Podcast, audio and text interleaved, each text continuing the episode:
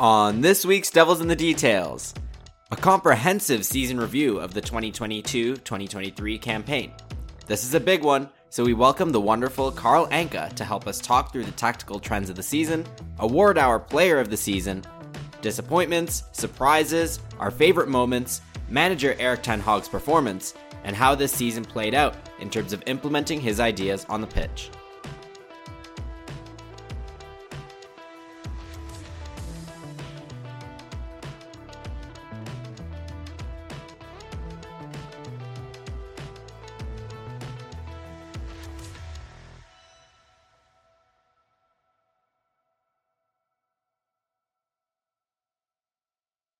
Case, are you excited as I am for this one?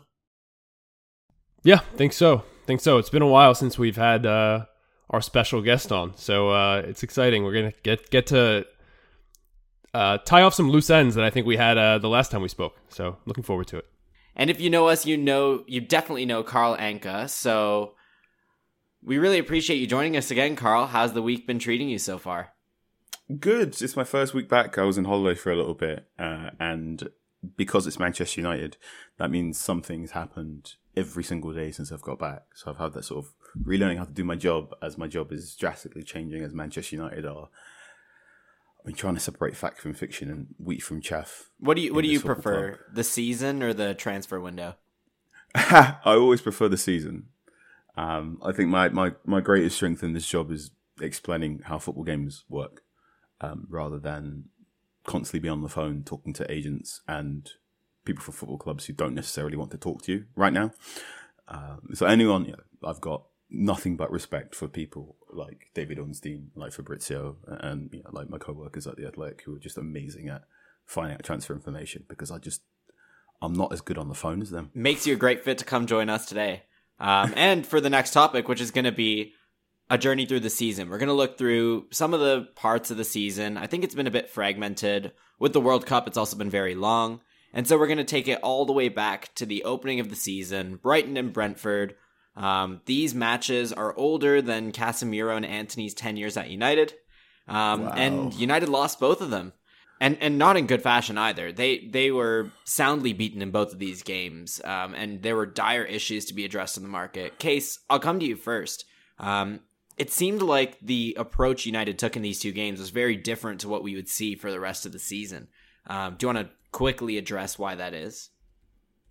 Yeah, I mean, I think this was a, a fleshing out period, right? Um, no one knew what to expect from this, and I think the you saw in preseason some of the the the, the concepts that were maybe supposed to play out in this match play out, um, but the Premier League is, is entirely different from preseason. Um, and we saw that, right? We just, the intensity is so much higher uh, in these matches. And whatever time that there was spent on the training ground did not hold up to scrutiny, uh, the scrutiny that was these two, these two matches. Um, yeah, that's what I have to say about it. Let's break it down. The Brighton game season opener, Christian Eriksen's being used as a false nine. Um, and the Brentford game has a considerable minutes being given to Cristiano Ronaldo, and the centre back partnership is Lisandro Martinez, left centre back, and Harry Maguire. You are seeing fixtures that are not fixtures of the better Manchester United performances later on in that season. Uh, one thing that stuck out in those two matches, so I was pre- I, I, covered the Brighton game via television. I was present for the Brentford game, um, and one thing that stuck out was it, it seemed to be or Ten Hag seemed a little bit surprised by the um, match in-game adjustments of the other managers. And, and you, know, you, can make a Eredivisie tax statement here, but you know, Ten Hag was the smartest manager in the Dutch league at, by the time he left. You know, Roger Schmidt pushed him really, really hard, and your man who's been linked to Tottenham Hotspur but said no Arne Slot also pushed him very, very closely. But for a good chunk of time when he was in the Dutch league, he was the cleverest manager. Uh, he had the biggest budget, he was the cleverest manager, and lo and behold, Ajax won things. Whereas in the Premier League, okay, Manchester United still financial heavyweight, but there were some really big holes in that squad on opening day. You know, Anthony Martial misses the opening game of the season because he has a hamstring injury. Uh, so Christian Eriksen has to go play false nine. He's playing you know, Scott McTominay is starting, who will not be his starting central midfielder for many more games throughout the season. So he's trying to do this at a time where partway through the Brighton game, you know, Potter just goes, okay, box midfield. We're just gonna if you're gonna try and empty midfield with Scott McTominay to, to help Christian Eriksen, I'll play a box midfield and, and work around you. And the Brentford game has a really, really good collective team press that just profited, and they beat they beat up Manchester United. And I think that really rattled him uh, to the point where, you know, before Ten Hag became the United manager, there was conversation that apparently he was going to be the Spurs manager, and the Spurs team uh, had concerns over his command of English.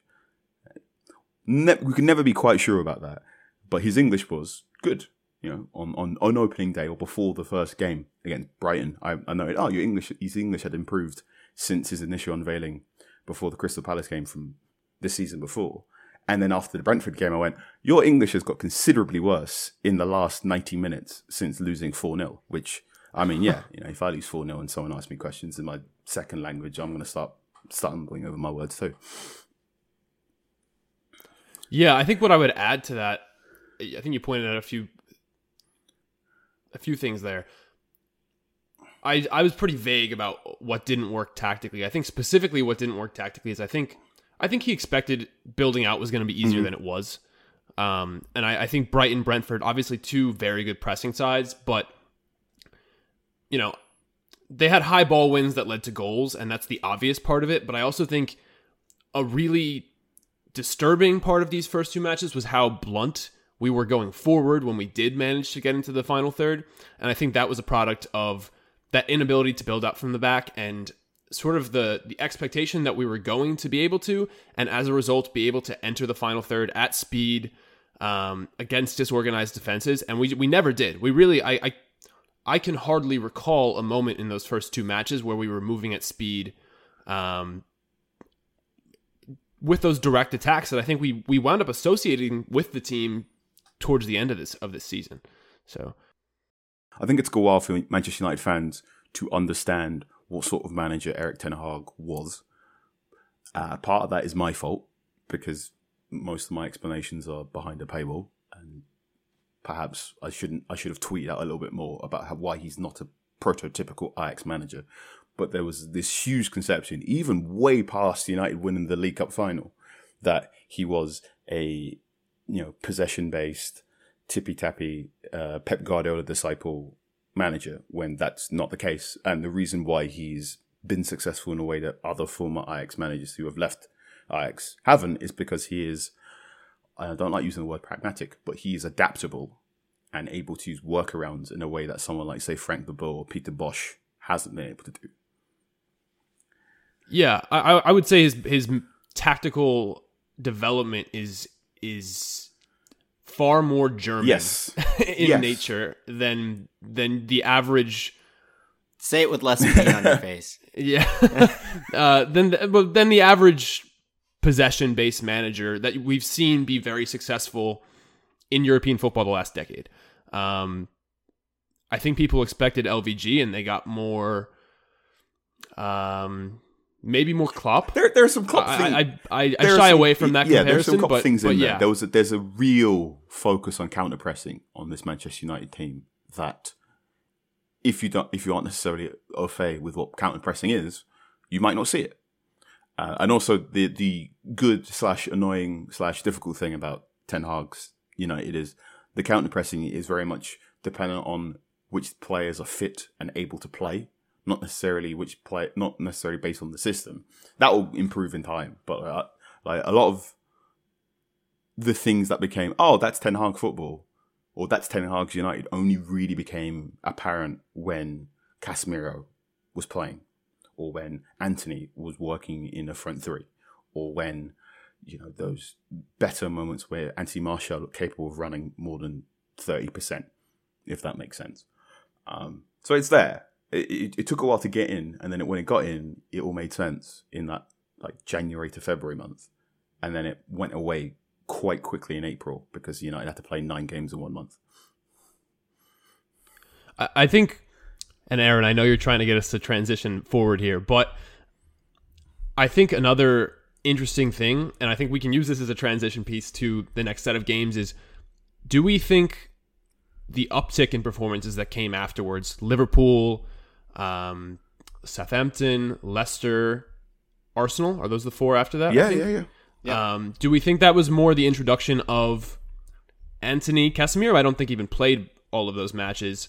Um, or do So we think it was more the tactical adjustment? So Antony did not play. and Neither. Yeah, he debuted against nor- Arsenal. Yeah, and Casemiro didn't start any of these matches Yeah. actually.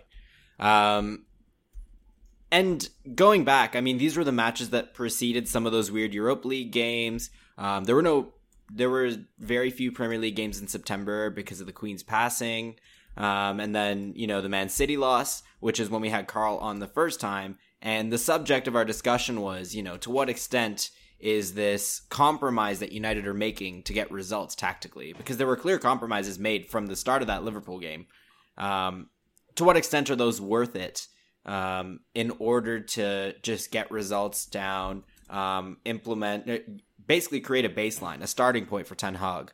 Um, and I think what Carl is saying is right, right? Like between that Liverpool match where United won and then the League Cup final, you saw a progression of, you know, elements of Ten Hag's style within what I would say is like a restricted model of what it looked like in his final year at Ajax.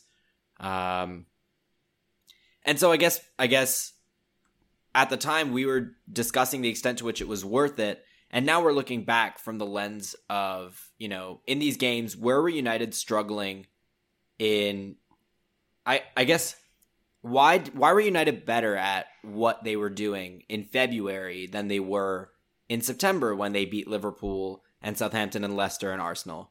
Um, Yeah, I, I mean, you know, you just have to learn the system, and that Liverpool game was really, really big, and I think everyone I described it as the big sliding doors moment of that season.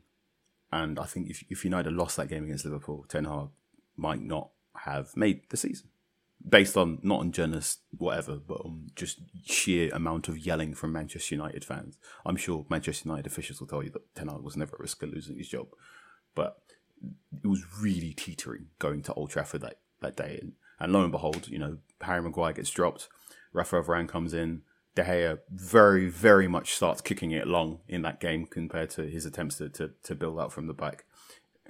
which was unintuitive as well because he's just kind of booting it at Elanga, who's not exactly like the typical kick the ball at me yeah, forward. yeah. and and it and it worked. You know, this this was a time where we, we didn't quite know what Liverpool. We you know very many people thought Liverpool were going to finish second in in the league at that point in time. So it not only was a, a victory over your rival, but also looked as something of a scalp and a game that might also have title ramifications. So that was really really big. For what it, for what it's worth, that game did wind up being the reason we finished in top four. if we draw or lose that match, Liverpool finish in top four. So Yeah, yeah. interesting to Huge think game. about. Uh, and you think like Casemiro's unveiled in that game as well. Uh, and I went to the Bishop's Blaize pub the morning afterwards to do uh, talk with Devils. So you know, I was in one of the big Manchester United pubs by Old Trafford the morning afterwards, and, and it was still quite bouncing. I, I remember feeling how sticky the floor was in that pub. Going right, people drinking, drinking in here, celebrating. Um, so yeah, that was a really, really big point in time. And then you had that sort of scrappy, scrappy-ish one 0 victory over Southampton, and they built and they built and built, and then the victory over Arsenal as well. This was a victory both when we didn't quite know how good Arsenal were going to be, as well. So it it was all good and promising, and it went very quickly from Eric ten games or Eric ten halves, or you know the people making comments about his follicles to going, oh, maybe this guy's up to something. Uh, I think the reason, I think those wins really helped with him getting buy-in from the Manchester United fan base and the Manchester United players. I, th- I think I said the last time I was here, I said Ten Hag's big, big secret mission is to make sure no one mentions Mauricio Pochettino. And I think no one yeah, has. right. I think by the time we got to the World Cup, ev- most Manchester United fans, well, pr- I'd say pretty much every Manchester United fan went, "We've got the right man." Were, went, I'm glad we've got Erik Ten Hag instead of Antonio Conte. So that's one possible, you know, reality he's defeated. No one was saying, "I wish we had Mauricio Pochettino." That was that done.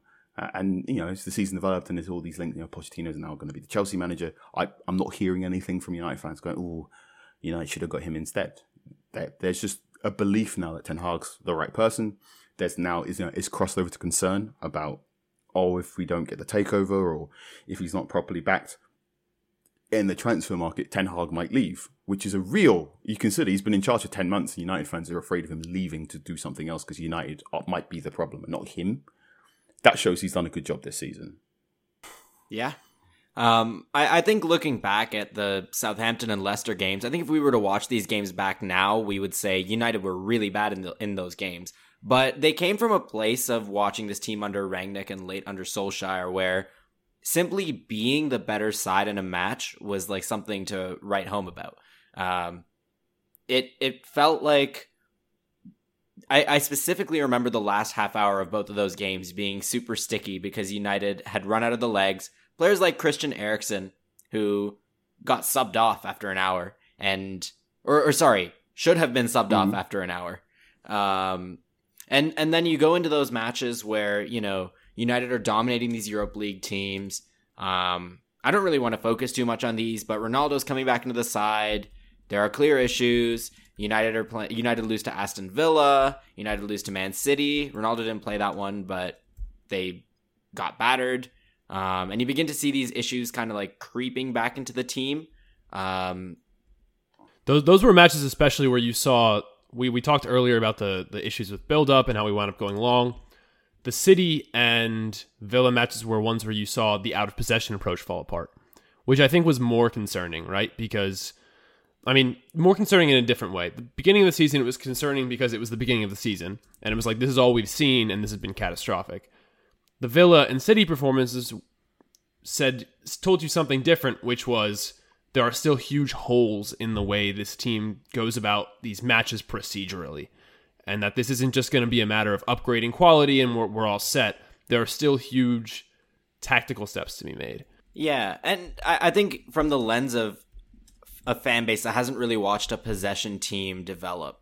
Um, I think what you were seeing was a lot of people who were like, well, we're winning games playing this way this compromised approach is working. So what's the problem if it doesn't work? And I think in these games you start to see reasons why it doesn't work. Being unable to play out of the back doesn't allow you to play your way back into games that you struggle in. So you see Man City and Aston Villa both score really early goals in these matches.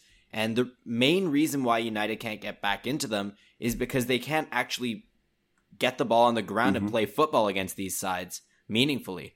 Um, you have coaches who have proficient out of possession setups in the Premier League, like Emery and Pep, and you can't pass the ball from back to front, um, and that creates issues for you. No matter what setup you're in, really. Um, if you want to be one of the top teams in the Premier League, you need to be able to play against these sides. Yeah, I, I think it's also that thing of the Premier League now is is just a blood managerial bloodbath. If you and I said this before Ten Hag came in. Of yeah, yeah, he's he's probably one of the top ten managers in the world, club managers in the world, in my opinion. But I said he's he's doing this at a point in time where there's at least three managers who are considered better than him, and those managers I counted, you know, Jurgen Klopp, Pep Guardiola, Thomas Tuchel. You could also probably put, you know, at the time, people were very very high on Antonio Conte. I thought Antonio Conte. I still would think Antonio Conte is a good manager, but everything went wrong last season for him. So you get that, and then you know, the, the Aston Villa team that Ten Hag you know, approached just before the World Cup was was one managed by Unai Emery, which is a very different Aston Villa to what it was three weeks earlier when it was managed by Steven Gerrard and was playing that very, very, very, very narrow four three three. So now you've got guys like Emery who are in there. You've you've got you know Lopetegui is no slouch and he's in charge of Wolverhampton Wanderers. De Zerbi's in charge of Brighton, um, and which which is this thing again of Manchester United have had a good season and they've you know improved from where they were last season. But the Premier League is getting harder and harder and harder because the Premier League is the richest club league in the world, at least until we figure out how much money Saudi Arabia wants to spend. So he, so Ten Hag's having to come up with different approaches every single week as well. It's not, it's not quite the Bundesliga where pretty much every Bundesliga team wants to play, you know, middle block, counter attack, attack the space, transition based football. So if you come with your technique there, there are weeks where Ten Hag is having to go from playing because you know United played you know United played 62 games last season. They were playing Thursday, Sunday, whacking a couple of midweek games. There were times where he was having to okay, I'm going to play against Crystal Palace who want to play in a very particular counter-attacking way under Patrick Vieira, and then I have to go play Arsenal later that week. Two very, very different kinds of, of prospect. Um, and he had to figure that out. Also, you know, they're both away games. So he's like, right, do I stay in London and do this, or do I, do I go back down? You know, do I go down for for you know Crystal Palace, come back up, you know, re-download everyone with a classroom session, or do I give them a uh, an on grass session at a time where he probably wants to do more on grass sessions than he did this season, but he probably couldn't because they were just playing every single three days. So yeah, I think this is the difficulty for Ten Hag. I remember talking to him just before April, and I went, "Look, you're playing nine games next month. How on earth do you teach them the style of football you want to teach them, and also still make sure you don't get roundly embarrassed in these nine games?" He's like, mm, "Every game's an exam now," and they kind of failed a couple of exams in April. I think they, they failed the most important ones, but I think we're yeah. getting a little ahead of ourselves with April, right? One thing, an aside about Conte. I think Conte, as a as a deeply superstitious man, is probably not the person who would have ever gotten Tottenham to a trophy or you know competing for major trophies consistently. Not because I don't think he's a super talented manager, but because I think when the wheels start to fall off the bus, he buys into the wheels okay. falling off the bus. Instead Those interviews are ridiculous. Those interviews are insane. Um, and that doesn't mean I don't think he's an incredibly, incredibly talented manager. I was very high on Spurs coming into the season because I was very high on him. Um, but yeah, I think that that probably I, that's how I read what what happened there. But beyond that, you mentioned Tuchel and you man you mm-hmm. mentioned. Mm-hmm. I mean, now I think Arteta is probably part of the conversation. Absolutely, um, De Zerbi's now in there. Um, I, I mean, you know, maybe not top ten, but not top ten in, in, the world or in Europe. But De Zerbi now is in. There. I think you could make. I think okay. make the argument. Yeah, to your point, I think. Yeah, it's just it's a completely different environment. Almost every side in the Premier League is managed by someone who would not be out of place in in the latter stages of the Champions mm-hmm. League knockouts, which is bizarre. I mean, if if you look ten years ago, that, that that would have been the exception. You would have had maybe one or two managers and now it's more than half the league. Yeah, Lopetegui managing Wolves is is a huge aberration in in the history of of the sport, right? Um, uh, Sorry, Wolves fans who are listening. Yeah, I, I, don't mean that as an insult. It's just the, the concentration of managerial talent is incredible, and I, th- I, think you're right. I think that was probably a part of the learning curve. Um, but to go back to just before the World Cup, really quick. Um, I think I, I want to talk about that Newcastle Spurs Chelsea. Well, we first, we those, decided to talk extensively about it, right? We we rolled out the whole red carpet. We had a special episode. We brought John on to talk about pressing.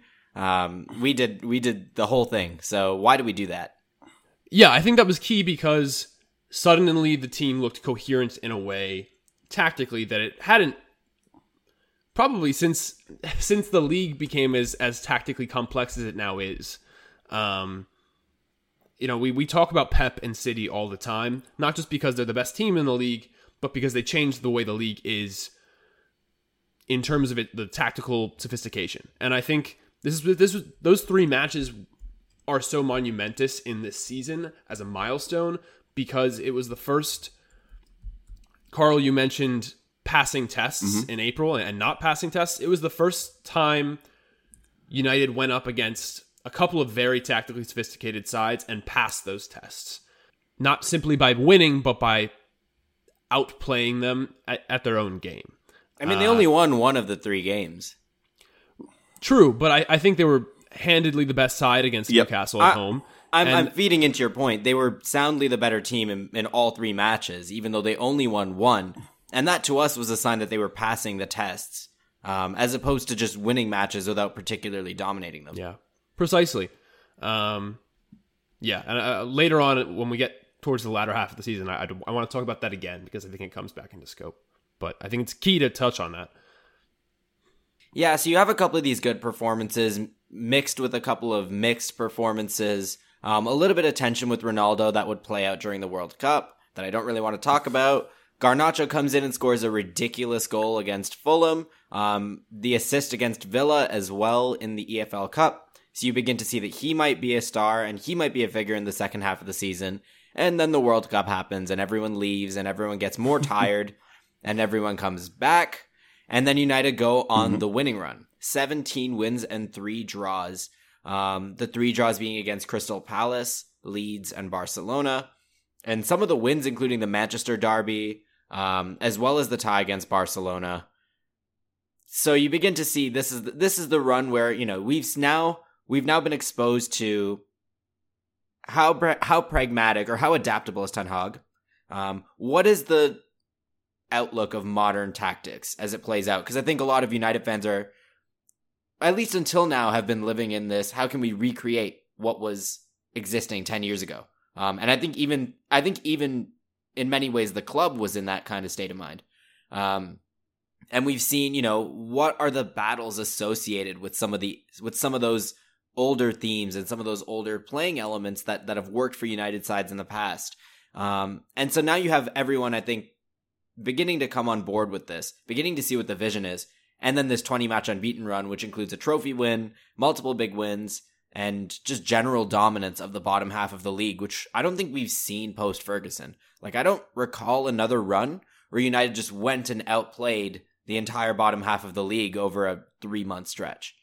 Um, so, what kind of impact do you think that had? What do you think? Uh, do you think this is just a product of the out of possession approach, inferior opposition, um, United getting better at breaking down blocks because they definitely were this season? I mean, the short answer to this is just to point to your head and did the Marcus Rashford celebration because this is this is the spell. This is the spell of the of the you call it the purple patch or or, or however you want, but the the post World Cup period is where Rashford absolutely dominates. Um, he he equals the record for the most goals scored in consecutive games at Old Trafford, um, and you're really seeing his um, increased physical frame. You know, he, he just looks a lot bigger now than he's ever looked in his life. He, he gets that goal against Wolverhampton Wanderers not too long after Christmas, where and he's really using his upper body to just get around defenders in a way that I hadn't seen him ever do. He has that goal against Nottingham Forest in the League Cup semi final at the City Ground as well, where he goes on a dribble, yeah. But the interesting thing there is he scores with his weaker foot at the near post, which is just two things he he, he doesn't really do up until then. You've got the game against West Ham in the FA Cup where he scores a via header as well. Um, so you're seeing the team is getting better. They're they're they're more aggressive in those counter pressing movements. Up until the Crystal Palace game, uh, Casemiro is available to play football as well, which is really really helpful. So you're seeing the benefits of this Casemiro, Christian Eriksen central midfield pivot. Antony is useful. Um, he's not necessarily you know assisting, but he, he brings a balance to that front three that you can you can tell he's important when he's not in the team, even if though it's quite hard to describe what exactly he's doing when he's in it. So you've got that going on in this run as well. And I think the team is really, really solid. Lisandro Martinez is, you know, this is a point in time where Lisandro Martinez is, is making a claim as one of the better centre backs in the Premier League, if not in, in Europe as well. So the team is in a really, really good place. Yeah, this is also the point in time where Man United fans are beginning to understand Ten Hag does not believe in rotation, which uh, I'm sure we'll get to in a bit. So you're getting a solid eleven that's playing a lot. They they're very good at counter pressing. Uh, that you know we didn't give it the proper nickname, but I'm sure we'll do it next season. But that defensive three of Rafael Varane, Sandro Martinez, and Casemiro is so important, and it's so hard to get the ball through that three. Um, so they're playing as many minutes as possible, um, and they've got very good at coming into counter attacking moments um, to get the ball to Marcus Rashford. So Rashford, you know, across this season, he's dribbling less. He's dribbling over shorter distances, and he's playing a lot closer to goal than he did uh, in previous seasons. He's, he, I mean, his heat maps look a lot more like his heat maps under Louis Van Gaal. Um, and yeah, the plan is counter press really, really hard for five seconds after you've lost the ball. If not, drop back and you know see if that team can break you down. Those teams in the bottom half can't really break you down. So when you win the ball, try and release Rashford wherever possible. Um, and Rashford's got a fantastic relationship with Bruno Fernandes. So uh, you know, if you've got a player that quick as Marcus Rashford, and you've got a player that ambitious with through balls as Bruno Fernandes, you're off to the races. Uh, I am 100% sure Rashford's going to come up in a future section of this podcast, but I really want to hone in on the fact that whenever United seem to have these runs where they actually dominate other opposition in the bottom half of the league, they tend to be associated with having a forward who is very productive against low blocks. Um, and the other example I can think of is in the back half of the 2020 2021 season when Cavani mm-hmm. was at his best.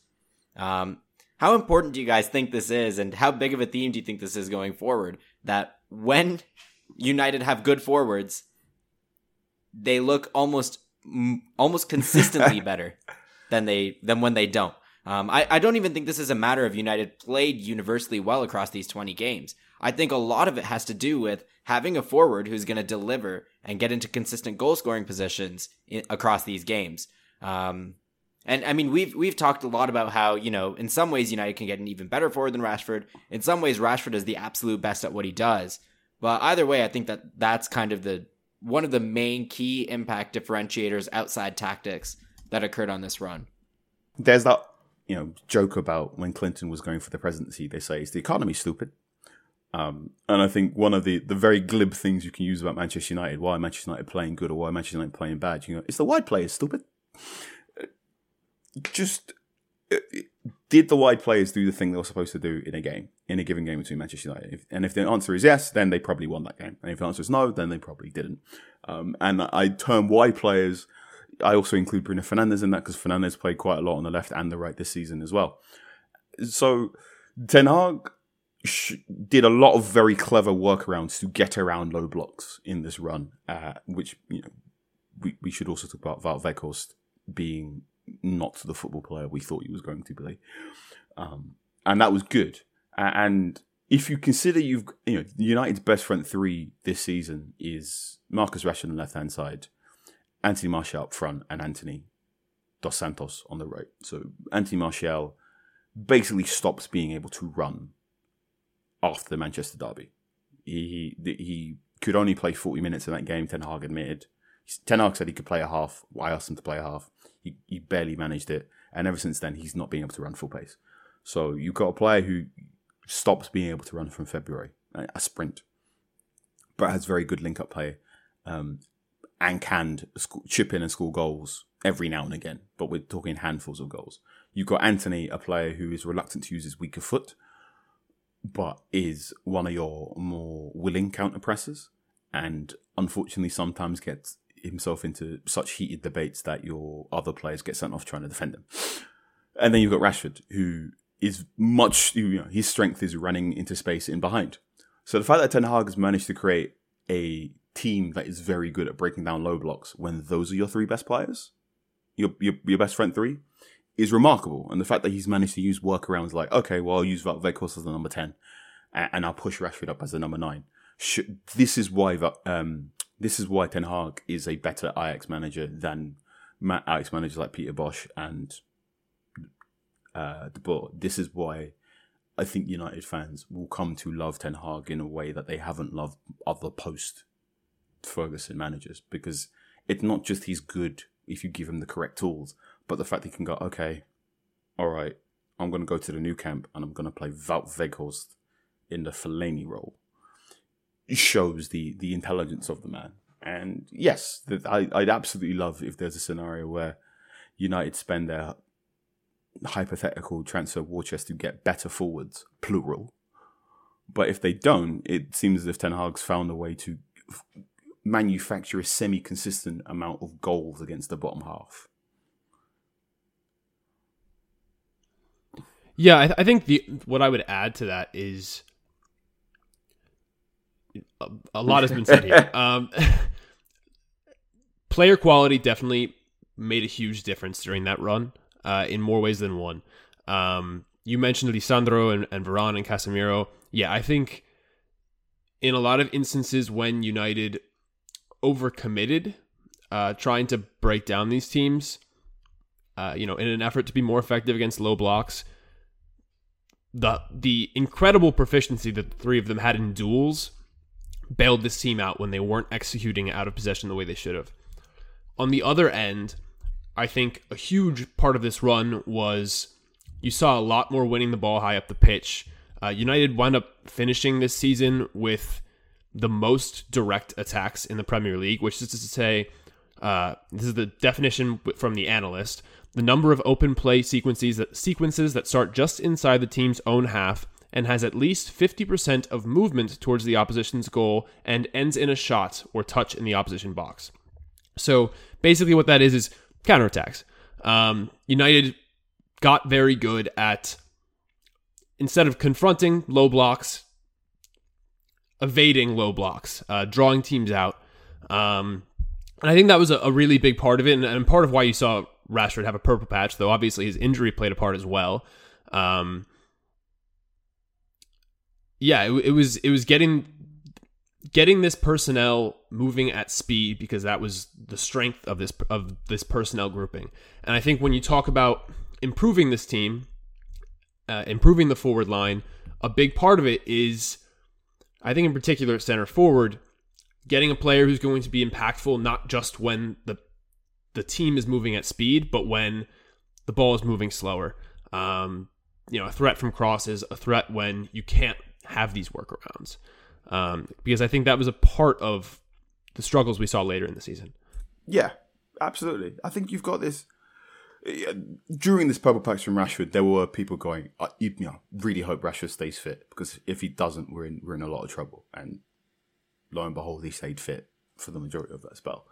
Um, but you can only really play the cards you got you got dealt with. And I think we, you know, Ten Hag has made it very, very clear he doesn't want that front three to be the same front three next season. Even throughout that World Cup, he was saying we need a striker. And, and while Martial is the best suited number nine, there's definitely space to get other players in. So I think anyone drawing up a, a future squad is, is, saying a striker, a number nine is coming in, and, and, also the development of Garnacho has allowed, allowed. Let me put it this way: has relaxed the um, attacking burden on Marcus Rashford because now there are times where if Rashford perhaps doesn't have a great game on left wing or, isn't available to play on left wing, Garnacho can step in.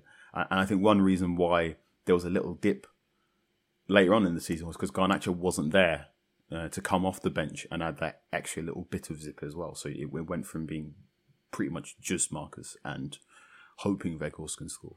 So this is the good thing about United is that a lot of their problems were a lot of their problems in in the you know not as good games this season can be readily identifiable in X player was injured. And then you go, okay, well, is X player going to continue to be injured all the time? And it, for the majority of the cases, the answer is no. I, I, I'm fairly confident that Sandro Martinez, when he comes back, will still be at least 95% as good as what he was this season. Um, Rafael Varane's injury status might have to be monitored, but he seems to be in a good place, or at least in a better place than his first season at United. So that's good. Um, and and Martial, I think, even if you love Martial, everyone is now in agreement saying we cannot trust Martial's body, so we need to get players to play ahead of Martial. So that so that's good. Um, and, and then you, you move on from there. Not particularly relevant to the to the overall context of the season, I think, but it actually wasn't a 20 match unbeaten run. United lost to there Arsenal it is. in the middle of it. um, and then, I, I, had a, I, I was gonna say, I was like, I feel like, did, did we really? And then at the end of the 20 match, not unbeaten run, um, they lost yep. 7 0 to Liverpool, which is when we, when we begin to see red flags, but it's a little bit of a freak result. Like 7 0 to Liverpool. We both agreed, Case and I at the time, that it didn't really represent the flow of the game.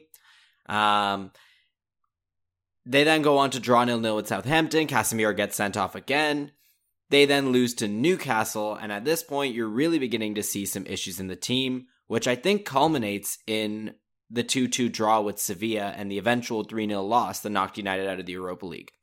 Um, across this run, you begin to see a lot of fatigued players. Uh, you begin to see what happens when you pull out uh, key pieces of the side, like Carl just mentioned. Um, you begin to see what happens when United can't fight back from a goal behind again, um, and you really cement this idea that away to good pressing sides, um, United can really have a lot of trouble. Um, in many ways, this brought us down back to earth, or brought us back down to earth. and I think led to a little bit of criticism of Erik Ten Hag, uh, less so in his tactical management of this run, uh, but more so in, I think, realizations of the downside of this approach, as well as realizations that United squad was tired. They were in all four competitions and they had to find a way to get to the end of the season. Um, what do you guys think about this? And do you think that this is early signs of uh, of trends that are going to exist throughout uh, Ten Hag's United tenure, or do you think that this was just uh, just some um, first season I hiccups? am a lot more confident that these mistakes won't be repeated because United qualify for the Champions League. So there was a little. There was you a elaborate little on bit, that? There was a little Yeah. bit towards the end of the season, right near the end. So you know, to, to skip ahead even further, um, it was after their defeat against Brighton, where Ten Hag said words to the effect of finishing the Champions League is really important, not just because it's the Champions League and you want to play in the Champions League, but also because the fixture list is a lot easier when you're a Champions League club. Which was a real ah, huh. Um, we've often heard managers saying Thursday, Sundays are absolutely brutal schedule. Um, a- and, yeah, it, when you're covering United, you know, I've had seasons where I've covered United and they've been in Champions League and ended up in the Europa League, and it does just completely throw your mind off because it it's not just it it backloads your entire week in a way that is really unwieldy. Um, because you're, I mean, just from a journalist perspective, you're doing the game on a Thursday. If that's an away game, you, that means you're on an airplane on the Tuesday or the Wednesday. Um, you have to do the Thursday game. Ten Hag tends to do his press conference that normally goes out on Friday there and then after a Thursday game as well. Then he goes into Sunday. He again he, he tries to do his as much f- for the week on a Sunday to the point where I think the Premier League actually told him off and said, "Come on, you actually have to do more press conferences on the day you're supposed to do it, rather than just give all the quotes and just wait for an embargo to lift. Like play the game a little bit more." Um, so you have that, and I think that pack scheduling and the fact that you know United finished second in their Europa League group, so they had to play that playoff game against Barcelona, which was the extra round of games that very few teams that played in that, those competitions went. So yeah, United played 62 games last season. I'm calling it last season now anyway. Uh, they played 62 games last season. That's way more than a team like Tottenham Hotspur. Because you had that extra round of games in the Europa League. You had the fact that you went really deep into the FA Cup. You had, you went really, really deep into the League Cup. I don't think, you know, the simple virtue of not having to do a playoff game in the Champions League makes life easy. Unless you don't you dare finish third. Unless you do that, you know, makes life a lot easier for, for Ten Hag. And, and also the fact that you're playing Tuesday, Wednesdays makes scheduling easier because that means there's game you're more likely to be playing on a Saturday than you are likely to play on a Sunday. And because also you're Manchester United, you're not playing Sunday at uh, a friendly hour where everyone's had time to recuperate. You're gonna be playing Sunday 4 p.m. because the broadcasters want you on TV. Right, one one good or bad thing about Manchester United being in the Europa League is every single United game is on TV because the broadcast like, oh sweet, we don't have to worry about the Saturday 3 p.m. blackout. We we're just constantly going to move you here, there, and everywhere, um, which is going to be I think it's going to be really interesting for next season um, because we've got eight Premier League teams going to be in Europe and four of them are going to be in Europa League, right? That's going to be a scheduling nightmare. Liverpool, have fun, Liverpool. You're going to be on TV a lot next season. um, uh, have fun, Arsenal. You're going to be on TV loads as well because you you have so many derby games as well. Like, amazing. So I somewhat agree that the Champions League is going to make it easier from a scheduling perspective. However, I also think that the Champions League means more pressure to have your best players on the pitch more often. Whereas in the Europa League, you can often get away with. but he didn't rotate. players. What do you think of that? Not that he ever but did but he much. didn't rotate anyway. And th- you know, this is the thing. It it took us So, so what you're saying is the rotation, the rotation issue is going to persist. It's just going to be less problematic in a Champions League season. Yeah, than in in, a theory, Europa and I League season. think because Yeah, he's got I- that I League Cup with in the bank already, the yeah, I'm, I'm going to mention Grace Robinson, Grace on Football on Twitter because I think she's amazing. She has been a big proponent of if you are going to if you're a top four manager, top six manager in the Premier League, and you're approaching these domestic cups, you either get knocked out before the quarterfinals or you try and win it. right? And, the the frustrating thing with Ten Hag, especially in the in the Europa League, is that they've spent so much time and energy and effort to get to the quarterfinals, and they get knocked out in fairly embarrassing circumstances. And you're going, if you're going to do that, if you are not going to reach the semi-final stage at the very least, because you're not just going to knocked out against Barcelona, of course, no, not football doesn't work that way. And those victories against Barcelona were perhaps the high point of the season to a lot of fans, especially that game uh, at Old Trafford. I would I would say the yeah I would say the second leg against Barcelona is the peak of yeah, the season. yeah, yeah, yeah. yeah. People speak very highly of those games. It's one of the very few match programs I still have in my office. It was one of the best nights at Old Trafford in a long time. But if you're going to get if you're going to play these cup competitions, either get knocked out, either tank, you know, or you know, either play the kids, blood the youngsters, risk getting risk getting knocked out before the quarterfinal stage, or you go full strength and you try and win the thing. Ten Hag did he tried to win everything, which we all thought was a joke in those press conferences. He going, "Yeah, I want to win every game." I'm like, "Ah, really funny." And then he just kept playing Eriksen. I'm going, "What? What are you doing?" Um, and I think he, he might get better at. I think if United get knocked out at the FA Cup fifth round next season, people aren't going to be annoyed because he's got a League Cup in his back pocket. Whereas if he, if he had two seasons of not winning any silverware, people would have gone, "Oh, hang on, uh, Ten Hag's prolonging this." Whereas now, yeah, he's probably giving himself breathing room. I don't think he will rotate in the cups next year, based on all the stuff I, I listened to him in these press conferences. But if Anthony Elanga rocked up in the FA Cup third round next season, I don't think anyone's going to get mad. I think people will be quite happy about that. Yeah, and I, I, I would. We're we're talking about these cups in the context of fatigue. We've breezed over the World Cup as if it was just we two breezed months over the League Cup final and too. not two. Yeah, we we did, but I I just want to I, I want to talk on the speak speak to the to the World Cup for a second because that was most of United's players were de- playing deep into that tournament. Um, this was a fatigued squad coming back from that, and that won't be happening next year. So I think if you accept what you're saying, Carl, that the Champions League schedule was easier, which I, I think I agree with, and there will be no World Cup, I do think that is those are two very positive things for United. And if you can add on to that, getting physically more, building up the squad through the Mhm. transfer market this summer in terms of physicality, I think you could wind up with a team that's much, much more capable of, of, of pressing consistently, controlling matches consistently, and maybe you don't fail those tests, exams, as we put it, in April against Newcastle and.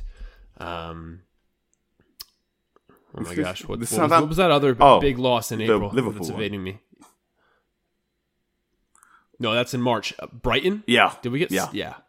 the springtime really really fun, and then after League Cup final, you have the two. I think I think the best way to to or how I break up the season in my head is you've got the two defeats, then you've got the you know lead up to the World Cup period where Casemiro is bedded in, and you're seeing the beginnings of things. United look like a Europa League quality team.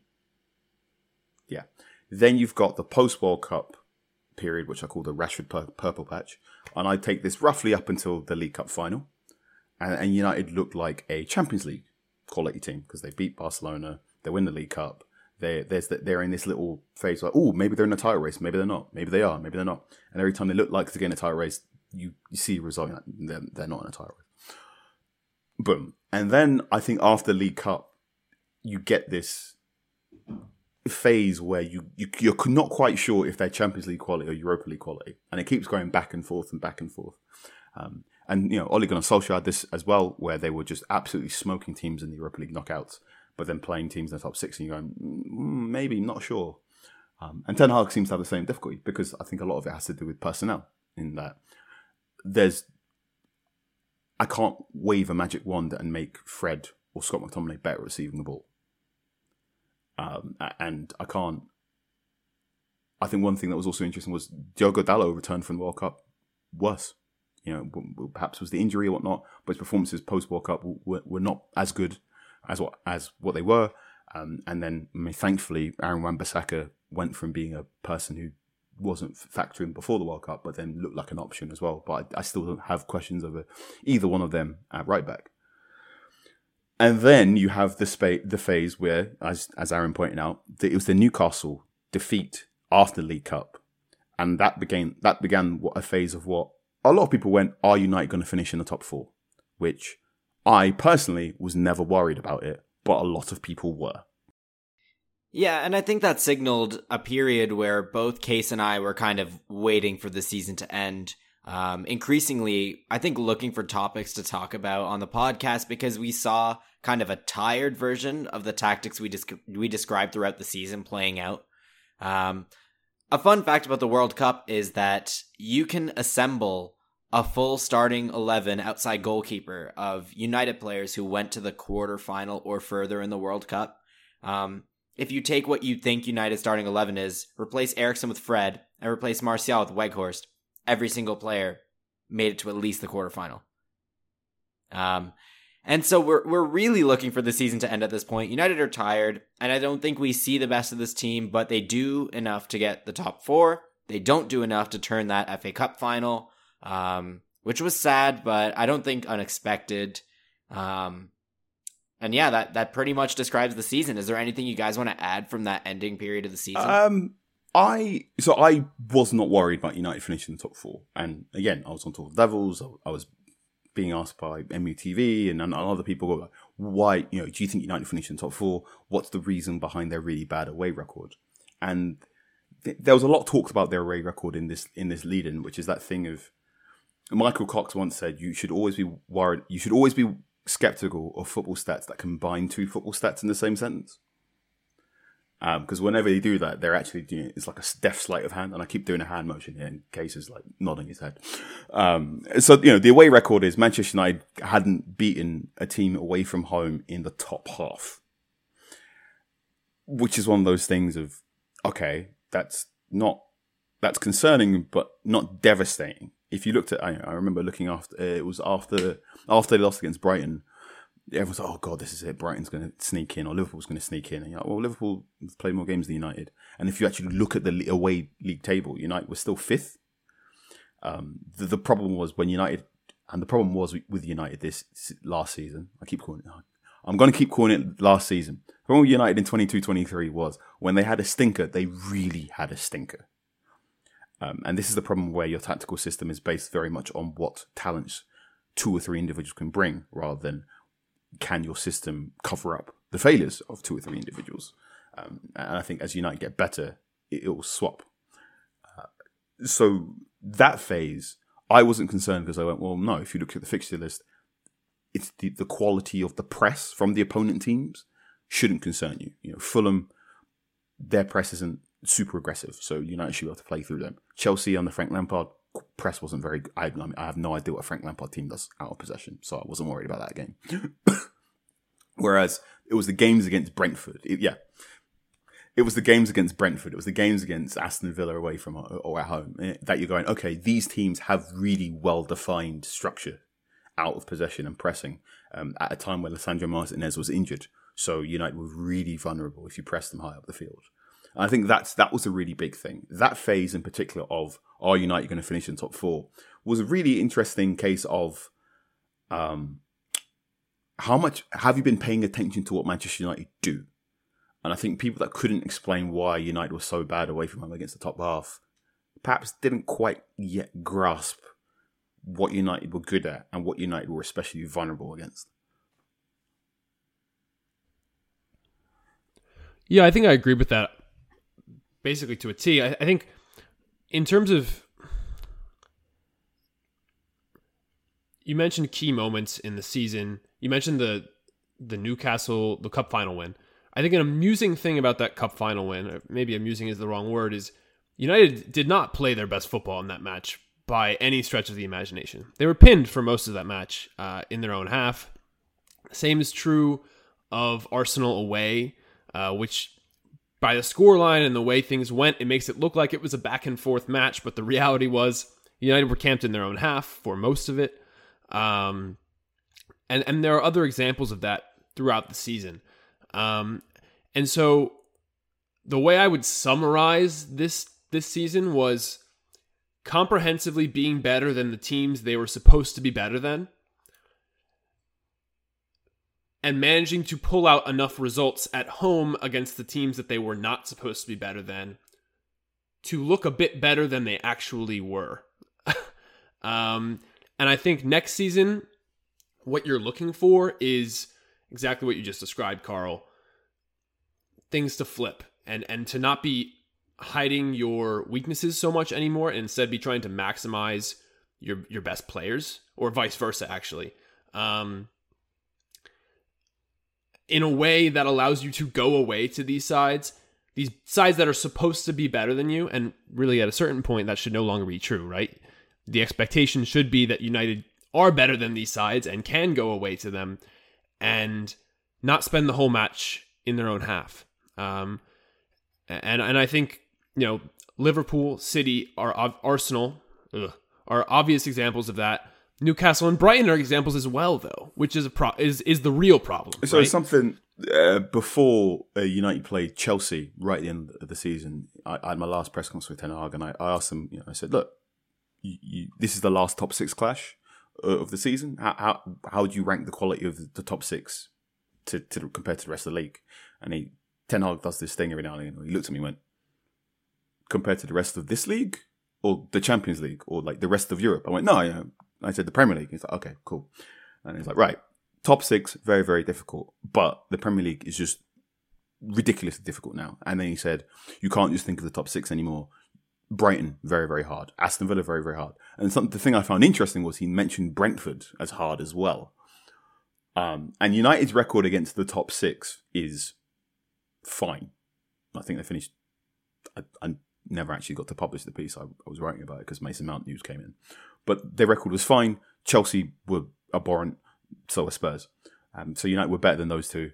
Uh, but their defeats against City, you know, their away record against these teams held them back. But then if you expand it further and you include Newcastle, you include Villa, you include Brighton, and you include Brentford, you get slightly better because they, you know, they did it, you know, get better.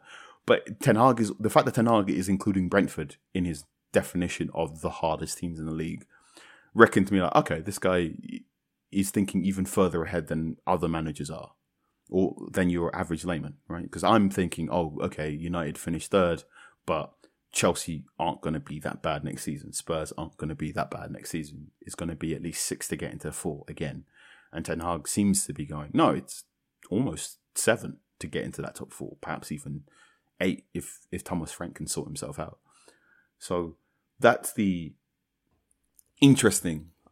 I think Brentford will struggle without. Yeah, yeah, season, yeah. I, I think I think that that's the the interesting concern in that there, you know, Ten Hag in Ten Hag's view or my interpretation of that question, Ten Hag was like there are eight teams in the Premier League that can give you the work on any given day. If you don't, if you don't turn up on any, if you don't turn up, if you don't pay attention to the rules, which is his favorite, one of his favorite words. If you don't pay attention to his rules, there are eight teams in the Premier League that can roundly embarrass you. Uh, and the fact that he's mindful of that is good. What can he do to stop that without getting two to three new first team players is the conundrum. We're we're gonna get you to talk about your transfer preferences in the second half. So so before we do that, um, we're gonna take a quick break. Uh, we got a quick announcement that we wanted to make for you guys, and then when we come back, we're gonna hand out some meaningless awards between the three of us. Um, maybe we'll call them the Devils, or maybe we'll call them the Details. I don't know. And hopefully you enjoy that. So stay tuned.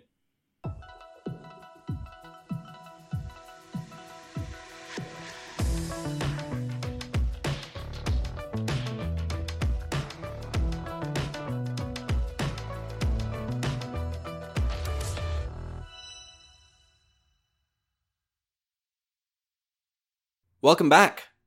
Before we get back to our season review, we wanted to take a quick few minutes to talk about something Case and I are both really passionate about. And we've welcomed the lovely Stephen Ganavas, who co-runs Scouted Football, to help us out. While we're hoping to one day have Stephen on to chat with us about one of his beloved Juventus players leaving them for Manchester United, today we're talking about Scouted Football's new campaign. Stephen, welcome to Devils in the Details. Would you like to say a bit about what you guys do at Scouted Football and what you're doing in the upcoming weeks? Yeah, so uh, thanks uh, to both of you for, for having me on. Uh, at Scouted, we are basically a platform been going for close to, to 10 years now, uh, covering everything to do with uh, young football players, youth football, uh, youth tournaments, whatever it is, all over the world. So in the past, we've done 12 print magazines from I think it was 2019 to 2021. And we've just launched a campaign in the last couple of weeks uh, to try to, to bring the print magazine back in a, a bigger way, a better way, a more sustainable way for us uh, into the future. But doing all the same things that we've done in the past with uh, player profiles and a bunch of our uh, favorite players, uh, as well as uh, integrating some some features throughout the throughout the magazine. So yeah, we're really uh, excited to launch it, and hopefully we can uh, get it off the ground. Awesome. So, Stephen, if I wanted to subscribe to the crowdfunding campaign, which I do, how would I go about doing that? Yeah, so hopefully we can uh, get a link to it in you guys' podcast description. You'll find yeah, it there. Yeah, we'll definitely do that. Um, and then uh, also, uh, if you want to check out our Twitter, most of you are probably already at least aware of it, but it's uh, Scouted FTBL on Twitter, and the uh, the Kickstarter campaign is pinned to the, the top of our profile there. Awesome. So we'll get that link to the Kickstarter in the description. We'll also get a link to your Twitter, which we also follow from the Devils in the Details account. Case and I both wanted to do this because we love Scouted.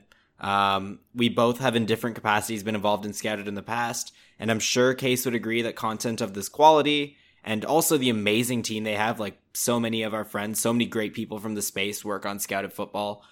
It's increasingly rare in football, and we think this this is something that you guys might be interested in. So um, we wanted to add this into our podcast. Yeah, I, I would go beyond that. Um, Not only is the content awesome, the the way that they're trying to reboot the the the handbook is very very cool. Uh, especially if you are if you're disappointed often with the way other media companies are run and and, and the the way other media is produced, I think you should at least take a look at this uh, because I think it's really cool beyond just the content, which I also think the content is awesome. I've written for a few of the notebooks. I re- I've read all of them, so uh, this is this is content we consume ourselves, and and if you listen regularly, this is this is part of how we inform ourselves. So cannot recommend more. And we'll have you contributing as well in the. We've also launched a, a Substack to kind of be a accompaniment to the to the magazines, and so uh, yeah, Case will be also doing a, a piece, I believe, for that in the the coming week. So you can also yeah jump in our Twitter and uh, find a link to our Substack there as well. Yeah, that's uh, that's coming soon. Thank you for joining us, Stephen. We really do want to have you back someday. So hopefully we have a connection that gives us an excuse to bring you on to chat about something, um, something that's in your domain. Always happy to, to come back, guys, and thanks again very much for uh, for having me on.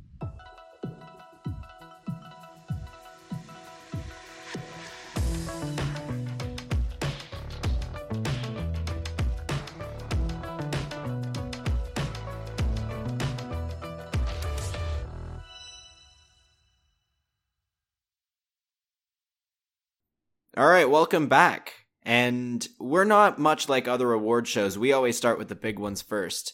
What I'm going to do is I'm going to go around and get each of you to name who you think should win this award, starting with player of the season. And as our lovely guest, Carl gets to go first. uh, Lisandro Martinez for me. Okay. I think I think those are genuine periods. If you look at this Manchester United starting lineup, there's three players you can say they're top five in their position, and Martinez is one of them. And I think the only time Martinez had a really bad game against Liverpool, but that's about it. And when he was injured, you the, the team was just noticeably worse. So the Lisandro Martinez is my player of the season. Awesome. Case? Yeah, I, I like the Mart- uh, the Martinez shout, shout. I think um, the reason I shy away, I think if you if if this were if we were to conceptualize this award as player who did their job at the highest level, I would say Martinez. Um, Uh-huh. but I think I'm gonna go Rashford instead, um, simply on the basis that I think he probably accounted for so many points. Um, I, there were there were so many matches in this season, especially during that not unbeaten run uh, from from December to February, where Rashford completely bailed the side out. I, I remember the Wolves match; he came on as a substitute. Um, Yep. The Forest match, he scored the opener in the the FA Cup. Um, th- those are the two that pop out in my head, but there are so many more. Um, I think he scored against. Yeah, I just he had so many moments such that I, I think you can't give it to anyone else, but that doesn't mean I think he was necessarily the best player on the pitch for every minute of the season. I'm very glad you've you've given your award to Rashford, so I didn't have to. Um, hey, I'll tell you what. If Devils in the Details was a podcast last season, I think the three of us would have had zero players of the season. Um, but this time we Yep. all have different players of the season because I'm going to pick Bruno Fernandes. great. oh, amazing. Um, so first of all, Bruno got 29 goal involvements despite underperforming his expected assists, which is ridiculous. And he didn't just underperform; he had about 16.7 expected assists in the Premier League and got eight. Now, assists. okay, okay, right, okay. First of all, I hate goal involvements.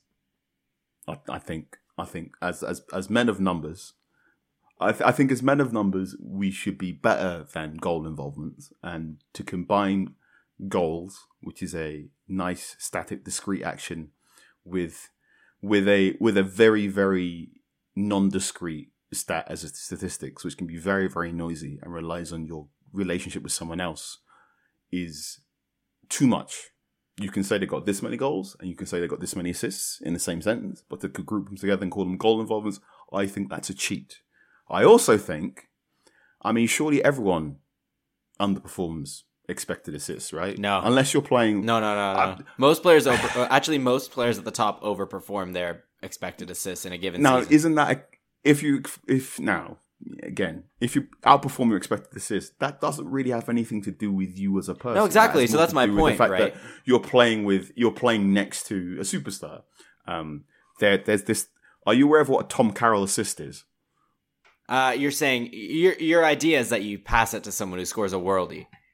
There you go. Yeah, Tom Carroll But- but that's not- or a- that's not what or- Bruno Fernandes or, is doing. or, or the, or the Busquets assist, where he just sort of taps it and, and Messi goes and dribbles past five people. Yes, right. Um, so this is why one. This is also why I think goal involvements are bad because it really just completely hides that sort of assist. Um, I absolutely understand your point. Bruno Fernandes was exceptional in 22-23 and he was playing out of his mind and his ability to just like give me the ball and I'll just create things all of the time and I don't get tired for some reason and I just keep going and going and going and I can make a bad attack good because I'm just so hyperactive. Fantastic. Don't use goal involvements to, to prove it. All right, oh, hold on, hold on, hold on. I, want to I want to make a point just for the for the sake of the listeners. Aaron is right that um, players typically slightly overperform their expected assists on average in the top half of the Premier League. However, that's not it's not pure luck the over and under mm-hmm. performance because expected assists isn't a perfect model and so there are instances where you can deliver two passes and empirically the way they'll be represented in a computer they are the exact same pass but in reality they fall one of the passes might fall perfectly in the stride of the receiving player whereas another one might fall just half a step behind them. And that's going to seriously impact the the the quality of the the ability of the player to, t- to take the chance though the actual expected assist value that you might get for that chance might be the same. So it's not these models aren't perfect and so players who overperform expected assists there is a certain degree of skill in it. It's difficult to say how much. It's not a lot but i do think it, you need to keep it in mind that's all I I'm gonna- to- It's a, I'm gonna- it's, wait, wait, it's hold a on, though, hold noisy, on, hold on, it's hold a noisy stat, and I think okay, and this is me not to go full dad, but um, I do go to Old Trafford a lot, and Old Trafford is its own microclimate, and this this is going to sound stupid. I have seen first halves at Manchester United that are drier than them second halves. So Bruno Fernandes could make the exact same pass. um, that could just be noticeably different just because of the weather conditions has dramatically changed. Um, and, and I'm sure if you talk to a lot, a lot of these United fans and United pros, they will talk to you about the difference of scoring in front of the Stretford end. so like, I could, I can even imagine if you want, if, if you drill down deep enough into Manchester United games on expected assists, I, I would wager a shiny penny that Bruno Fernandes. I know you know you, when you put it on a computer, there's one arrow saying that way's the goal. But if you broke it down, saying here's all the times he was passing that way and all the times he was passing that way, I wager that way, as in towards the Stretford end, would have a higher expected assist than passing away from it. Hold on though. I'm not gonna fa- I'm not gonna fact check that, so you can just deal with that problem yourself. I'll move from the goal involvement argument here, but before I do, I'm just gonna. He Bruno has historically outperformed Yes. his expected assists for Manchester United. Okay. and this Right. season he is way below his expected Right. assists. Not. All right. I also think the quality of United's forwards means that they facilitate lower xG chances than equivalent other teams in the table. So if you're going to make an argument that the xG is being inflated or deflated relative to the quality of passes Bruno is making, I no would argument, no such argument was lean being in made. favor no, of no, saying that no argument being made. Okay. I'm just all I was doing is is just being an oink and saying as men of, of I, I, this is why I said as men of numbers, as men who respect the numbers, we must also be aware that our numbers, the way we come about these numbers, are flawed. Or, or there is noise involved Sure. in those numbers that we need Absolute, to be no, mindful of. absolutely. Bruno has undoubtedly been very, very unlucky in terms of his his assist numbers this season. He has he has Absolutely. created far more than he's been rewarded for in terms of his assist numbers. Let me go to No the second half of the Bruno that. spiel. Absolutely. okay. I feel like on the entire season, we have spent a lot of it talking about what United are trying to do tactically. And in the context of that, Bruno can be a really frustrating player. Um, and I think a lot of our episodes have been about things that Bruno does that govern the way United play tactically or govern problems that United have. However, I also think without Bruno, it's been pretty clear that United are entirely useless. Um, and I think people talk about the impact of different players on the side. I don't think any of them come even close to what happens when you take Bruno out of that team. Um, he he actually is the complete lifeblood of the attack, um, and everything goes through him. And I feel like that makes him a good Devils in the Details player of the season because I think it's time for me to give him the credit that he deserves. And also, I think he's had his best season yet um, under Ten Hag, which I never thought I'd say. Yeah, yeah, that, that's. I think that's a really nuanced and well-rounded assessment of Bruno Fernandes. And he has lots of goal involvements. No I'm kidding. I, all right, I will. I will. I will. A thought-provoking question: Why do you think his shooting's gone up askew in the in the latter half of last season? Because there were two or three chances where Bruno Fernandes was cleaning them through and goal. I'm like, oh, this is a goal, and then he just shot wildly off of target. Tough to say. random. Um, I mean, yeah. it tough to say. We'll see, we'll see if it carries on th- into, into next season. Um, yeah, I my inclination is to say could just be random, but my my my even stronger inclination is to say let's wait and see. um, okay, okay. Uh, one thing I will say is his goal on the final match of the season, where Fred puts him through, and he like puts the goalkeeper on the floor and lobs it over him, is just unbelievable. And I feel like it's hard. It's hard for me to come up with a reasonable claim that his shooting is falling off. Um, even though Case is right, we should probably wait and see. Oh, yeah. Uh, falling off, perhaps not. I, I will say it just appeared there was a little bit of a glitch in his ball stri- striking in, the- in the final six weeks. And this, you know, my favourite explanation for many things in European football. Why why is thing in European football not as good as it used to be? They're knackered. yeah, If Bruno I, Fernandes, I wonder I'm if compelled Bruno by that actually argument. feels tired. I, Yeah, I, I if Bruno question whether that man feels fatigue, but yes, yes, it's he probably does. Um. All right. Disappointment of the season, and I'm gonna go to Case first this time. Ooh. Um, I think there are a few options here. Uh, obviously, overall a good season, but I think for me the biggest disappointment was that Sancho didn't wind up having the the breakout that I think we anticipated, and and you know that that there's a lot of reasons you can point out for why that may have been. We didn't wind up playing the style of football that I think over the course of the season we thought we might get to, and you could say that could have an, had an impact. He finished the season strong, um, but I'd say that's that's the biggest disappointment for disappointment for me because I I am significantly lower on who he is truly as a player than I was 12 months ago. I think I, I think that Yeah. was mine too. I agree. I, I I really want Sancho to come good at Manchester United, but I'm losing confidence that he will. I'm losing confidence that we'll ever see Dortmund Sancho. I think Sancho can still be a good player and can still contribute at Manchester United. Um, but in terms of Dortmund level, this player was worth 73 million and people were going, just pay the money when Dortmund were looking for 120 million. I think that time might have passed. Uh, it's a pity. It's a pity. You know, the, the lack of explosive pace was an issue, but I think that can be worked around if you get a correct player around him. Uh, going into the season, I didn't necessarily want United to buy a right-sided player. I just went, well, just just tell Sancho that's your role. You're going to be the right-sided option. You're going to play as many games as possible. And I think Sancho is approaching a stage where I want him to play 90 minutes back to back to back to back on the right hand side and being told you are playing here and you are you figure it out and if you don't figure out we're just going to leave you out there until you figure it out um, it, it's it's been a really interesting time with him i'm i'm willing i'm not selling my final bit of sancho stock until january Yeah, I agree. but I, have I think that's where I'm at. but but I have considerably less stock now than I did this time last year. Yeah, I think you guys covered it well. Um, and we have a lot more to get through. So, surprise of the season, positive surprise of the season. I'll start here. Um, there was a period in the middle of the season that continued towards the end of the season where Fred was getting goal involvements every single game. And I loved every second of it. Um, I think the purchase of Casemiro combined with a manager who I think understands Fred a little bit better for what he's good at and what he's not, um, has made it has made Fred a lot more usable as a squad player to his strengths.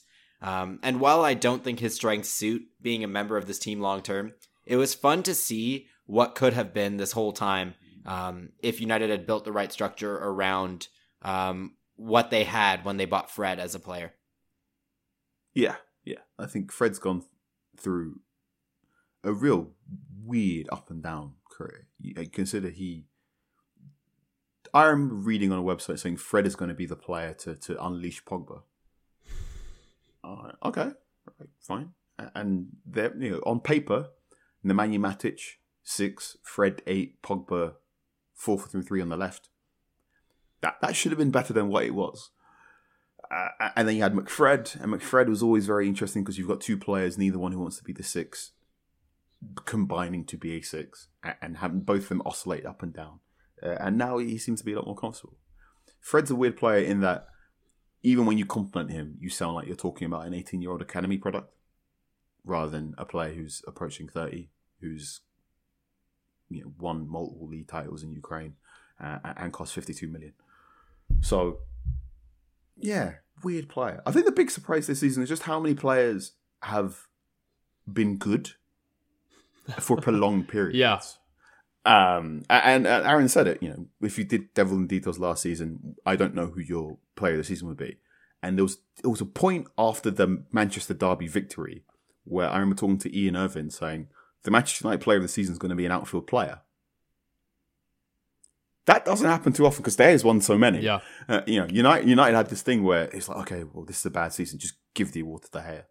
Um, and then you know when Aaron when Ander Herrera won, it was a big like, it's a it's an outfield player, hooray! and, then, and then you got to February where went, it's definitely going to be an outfield player, and there's more than one candidate for it. Oh my god, is this what a good football team can do? You've got more than one outfield player who can willingly contribute. So that was the surprise. The surprise was just how many players came good for long periods of time. I abs- I did not see that Fred purple patch. I did not see Marcus Rashford being this good for this long. I did not see. I didn't see Luke Shaw being this good, not only at left back but also at left centre back Mm. as well. Oh, didn't that's a good Raphael one. Varane. That's a good surprise I didn't of the see- season. I didn't see Raphael Varane playing this many games. You know, I didn't see Aaron Wan-Bissaka returning from the World Cup break, being like, "Okay, I'm a starting player again." But what? But I, you, I was sure you were getting a sold in January. Um, but Ten, Ten Hag said, you know, the it was the game against Cadiz in the World Cup break that really kicked on his career at United and showed Ten Hag that he can con- contribute. And I, I went back and watched that game. T- Wan is really bad in it. I don't, I don't know the thing that Ten Hag saw in Wan-Bissaka in that game against Cadiz. You're I don't- I can't wrong see it. podcast, Yeah. but I don't, I don't, I don't know what Ten Hag saw, but there's something Wan-Bissaka does in and around that week that makes Ten Hag go, I'm keeping you, and you're gonna you're gonna contribute. So that's the surprise. The surprise wasn't. I I, I you know I freely admit before a ball was kicked, I thought United were going to finish sixth. I did as well. I actually meant to compile audio from the first episode where we predict United to finish sixth in the Premier League. Um, but both both Case and I agreed that we thought United would finish sixth, and they finished third and won a trophy and made it final. So Mm. pretty good. it, right? Right. Uh, Pretty good, pretty, pretty, pretty good. goal of the season. Hold on, Oh, hold on. unless I didn't Case, get to Case, say my unless you had a surprise. surprise. Sorry, sorry. the surprise is that Case doesn't get to say a surprise. Actually, I think I think for me it has to be Garnacho. Um, I I wasn't even on, on my radar really. I, I mean, I knew who he was, but I it was not on my radar that he would be playing major minutes this season. Like it didn't occur to me last August that that was really going to be a thing. And not only did he play major minutes, not only did he play major minutes, it wasn't a problem when he played major minutes. It was a positive. He he made a huge impact, especially when he was coming off the bench you could argue he has the moment of the season as well. Yeah, I think it, for me it has to be him. Sweet. wait. So what's that moment? Yeah, so I guess this is an easy segue. I don't know if this is actually my moment of the season, but maybe maybe if we had like a, a limbs of the season, this would be it. Um, and it, and it was his, his his last minute winner against Fulham just before. Oh, that is limbs of the season for just sure. before for the sure. the World Cup break. I was there. It was outrageous. I wish. I wish I'd been there because, yeah, I, I was in the, the United bar, the United fan bar in Boston, and and it was pretty crazy there on its own. So I can't imagine what it was like at the stadium. Uh, yeah, there was there was a lot of dejected Fulham fans. Um, I, I suppose that one was hard for me because you had that amazing, joyous moment of oh my god, Garnacho, who is this kid? He's here. He's absolutely scored. He scored a goal in Fergie time. Amazing. Lift the shirt up. You leave Craven Cottage. You get on the train. You get back to where you are in London. You switch on Twitter. Cristiano Ronaldo does a tell-all interview Yeah. with Piers Morgan. Oh, for the love of! Yeah, Um, and the fact that that happened on the same day, I, th- I think I genuinely, if Garnacho hadn't scored when he did on that day, United's World Cup break would have been very different. would have been a very different, a lot more sour, right? Because it, what you had was an academy youngster scored a winning goal. United are, are top four, top four thereabouts. Cristiano Ronaldo's causing a, a, a mess, and you're like, well, you know, okay. Ten Hag has the upper hand here. He can say, "I've got this kid Garnacho who can contribute instead. We will deal with the Ronaldo situation, whatever." Whereas if it, if it had been the draw, and Ronaldo was saying all these things, some of them which were very true and had been reported for several years before Ronaldo even said them, then you're going, uh, oh, you know, I think there's there's a reality where the loan deal for Wout Weghorst is received very differently if Garnacho hadn't scored against Fulham. Yeah, I completely agree. I completely Other agree. moments? Other moments? Anyone? Winning the League Cup again, I was Yeah. there, and it was just that was mine. Yeah. that game, I think we might come back to that game later on and go, mm, United were quite lucky that Joe Willock was injured. But they really just bossed them. They really bossed them. Um, to, you can also combine them a moment of the season and a game of the season. Or, or Do you, do you of the think they do you think they bossed Newcastle in that game, or do you think they just managed the occasion really well? they managed the occasion really well. The the most surprising game, or like a great moment of the season that really, really, I'll tell you what, there was a game of the season that also was a massive surprise of the season, and that was at home against Tottenham Hotspur, Mm. where Yes. at half, t- you know, United battered them in the first half. They just kept getting into the front of the penalty area and taking long shots. And you're like, okay, they haven't scored yet, but mm, mm, They're gonna. What's going on? What's going on? Yeah. Well, I was really scared, and low. I so that was a rare game when I wasn't in the press box. I was just in amongst the fans, and loads of United fans going, "Oh God, I'm really scared. If we don't score, you just know Spurs Spurs going to score right at the start of the second half." And the United did, and then they scored twice, and they just they stomped on them, and it was the first real. I don't have to be scared of the old United coming back because there's a new version of United here that's good. So that game, that game sticks in my memory. That was the first real like ah, Ten Hag's Ten Hag's not just getting them to good Ole Gunnar Solskjaer levels, but he's also taking them further. Yeah. Uh, in terms of other moments of the season, I would throw out there Casemiro equalizer against Chelsea away. Oh, that was Um, terrifying. that, That, that was basically was- exactly yeah. But but Carl, that Oh, was that match was almost was exactly what you barking just like a dog. described. um, that was exactly what you described, right? United outplayed Chelsea in the first half there. Then Chelsea got back into the match, had a lot more control in the second half. They got a very dicey penalty, and you're sitting there like, ugh, it happened again. We're getting nothing from this match, and we definitely deserved something. But then it, it flipped on its head. And then the other moment I would say is is the Antony winner against Barcelona. Oh yeah, that was yeah, that was gonna be yeah. Yeah. Is that your one? I mean, no, mine was the was the League Cup final, and then my other one was the Spurs win. But then my third one would be the Antony winner. Um, and just wanting Antony to score so that people would give him credit because it feels like whenever United buy a player for a big fee, everyone loses their minds over it for no reason. And like, I mean, I know United shouldn't have paid that fee for Antony, but I think he's had a good season um, for what I thought he was as a player. I think it's been an adaptation season. And I think he's had some big moments. Like he scored against Arsenal. He scored against Barcelona. He scored against Manchester City, even though the game ended horribly. Mm-hmm. Um, yeah. So I was ha- I was the happy for Barcelona Antony. one. The Barcelona one sticks out because they went a goal. They were a goal down at half time, and there have been very few moments in recent memory, and please read recent memory is in starting from January 2022. Yeah. where I, I go, oh god, Manchester United have to do this the hard way and win, you know, and they did it they went toe to toe with a Barcelona team that had an amazing defensive record, and they just went, "All right, we're just gonna, we're gonna break your nose," and they did it. Uh, Garnacho was incredible coming off the bench in that game as well, and that was another one of I'm I'm always reluctant to say Garnacho has it, but Garnacho definitely has something, and, and I'm I'm excited to see what that something can be in in next season. All right. I think we also had many contenders there for goal of the season. But another one I'm going to throw in is the Rashford goal against Arsenal.